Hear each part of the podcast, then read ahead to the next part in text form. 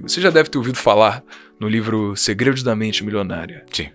Ele foi escrito por um cara chamado T. Harv Eker. Né? E ele foi um dos primeiros contatos que eu tive com a vontade de querer alcançar sucesso. Porque tudo começou com essa vontade.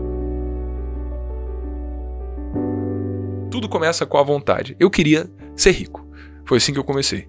E eu comecei a ler esse livro para saber, cara, eu quero saber como ter uma mente milionária, para eu ficar milionário também. E, e, e aí, o que, que aconteceu, cara? Nesse livro ele fala o seguinte: a disciplina e a consistência ao longo do tempo formam o hábito. O hábito é uma característica intrínseca de você. Excelência há de ser um hábito, não um ato que você faz uma única vez e depois deixa passar. E aí eu comecei a acordar cedo, comecei a acordar 5 da manhã no primeiro momento, depois logo em seguida ia para academia. E aí eu lembro que depois que eu comecei isso daí foi antes de começar o canal do YouTube, eu sabia que eu precisava preparar o meu corpo e a minha mente para quando tiver de fato o trabalho para ser feito, cara, eu estava pronto quando de fato larguei a faculdade. Mas antes disso eu já estava nesse processo de, cara, eu preciso me preparar. E aí, depois de uns seis meses, acordando 5 da manhã sem faltar um dia, e pode parecer meio absurdo, mas eu não faltei um dia mesmo. Teve um dia que eu estava descendo, isso era 5 e meia da manhã, né? E de repente eu, eu, eu vi que estava escuro. Tava frio, num dos poucos dias de frio no Rio de Janeiro, eu pensei, caralho, velho, eu sou muito doido mesmo quem é que tá fazendo isso agora, velho? E por mais que é, me pego na minha própria insanidade, na minha loucura, eu fiquei bem com aquilo, sabe? Porque eu, eu, eu vi que, de acordo com Segredos da Mente Milionária, para você alcançar resultados diferenciados, você precisa ser uma pessoa diferente também. Você precisa ter disciplina. E você não pode abrir mão, porque quando você abre mão uma vez, você tem dá vazão a uma exceção, o que acontece é que você dá exceção para várias coisas na sua vida. Então é um tipo de mentalidade que se projeta para qualquer área. Eu falei, eu não vou abrir mão, eu vou fazer isso daqui. Até eu conseguir. E aí depois eu voltei para casa, né? E eu me olhei no espelho, cara. E aí, pô, eu vi um cara que é, tava saudável, tava forte, tava numa rotina frenética de academia. E eu falei, irmão, eu sou muito fã desse cara. Isso foi uma coisa que eu nunca tinha sentido, mano. Porque na escola eu era uma pessoa extremamente insegura. Eu era tímido. Eu tinha muita vergonha de abrir a boca para falar com qualquer outra pessoa porque eu não me achava merecedor da atenção dos outros. Então eu queria falar às vezes muito rápido e falar mal e só pra, sabe, externalizar minha opinião, eu tinha muita vergonha. Porque, cara, eu me via como ninguém. Porque ninguém quer sentir um merda, né? Então, agora você pode querer sentir um, não querer sentir um merda e continuar fazendo as mesmas coisas, e obviamente você vai continuar sentindo o mesmo.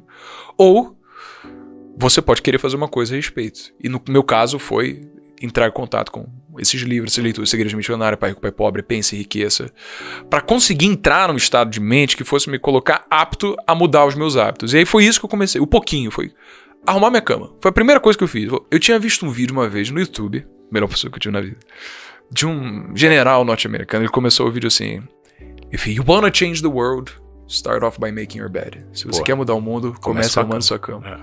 E eu falei: É isso. Como é que eu, na minha prepotência de moleque, vou querer mudar o mundo se eu não consigo nem fazer as coisas simples antes? Como é que eu vou saber que eu consigo dar conta das coisas grandes se eu não consigo nem das coisas pequenininhas? Tipo, porra, arrumar a cama, coisa mais fácil. Não tem dor, não tem nada assim. É só você, sei lá, sabe, pô, botar o, cobertor ali no lugar certo. Vou começar a arrumar minha cama. Comecei. O segundo passo, vou acordar cedo. Um pouquinho mais cedo. E aí, depois de 30 dias que você arrumou a cama todos os dias e que você acordou cedo todos os dias, você olha para trás e você sabe, cara, eu vou conseguir fazer isso no 31 primeiro dia também você começa a se ver diferente. Num primeiro momento, você meio que fica na dúvida: será que eu consigo de fato? Sabe? Ah, eu não sei, eu nunca fiz isso antes. Eu não, não, não tive muito esse. Claro. Agora, depois que você já fez isso várias vezes, não é que você, ah, eu não sei se eu vou conseguir dizer. Você tem certeza absoluta e você sabe que nada vai te tirar do caminho de fazer aquilo que você já fez várias outras vezes. Isso muda a forma como você se vê. E isso que é o game changer. Essa é a virada de chave. Quando você, através da sua própria dúvida, simplesmente se deu o luxo de dar o primeiro passo. E depois você dá o segundo passo. Só olha para o próximo passo que você tem que dar e mantém isso por um tempo. Até você ver que, cara, não vai ser nada mais do que aquilo que você tinha feito antes. E quando você volta para casa depois de ter ido para academia todos esses dias, e se olha no espelho você fala: caralho, mano. Eu nunca tinha me sentido daquele jeito, velho. Foi muito bacana. Eu poder olhar e falar: olha só o que eu tô fazendo, irmão. Eu, pela primeira vez na minha vida, eu admiro essa pessoa que eu tô vendo aqui. Perfeito.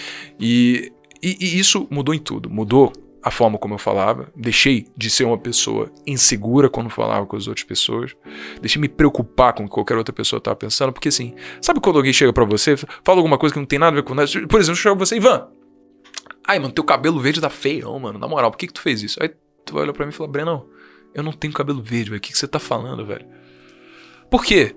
Você não se magoa com aquilo que você sabe que não é verdade, claro. mas você se magoa com aquilo que você sabe que é se eu falo alguma coisa da sua vida que você sabe que você deu mole, que você sabe que você foi mal, tu vai sentir mal, irmão, que você se arrepende.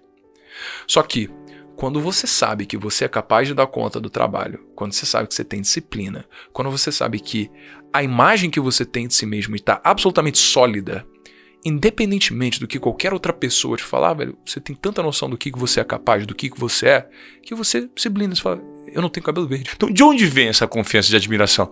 Tá em todos os dias você acordar cedo, às 5 horas, e falar assim: é aqui, eu consigo.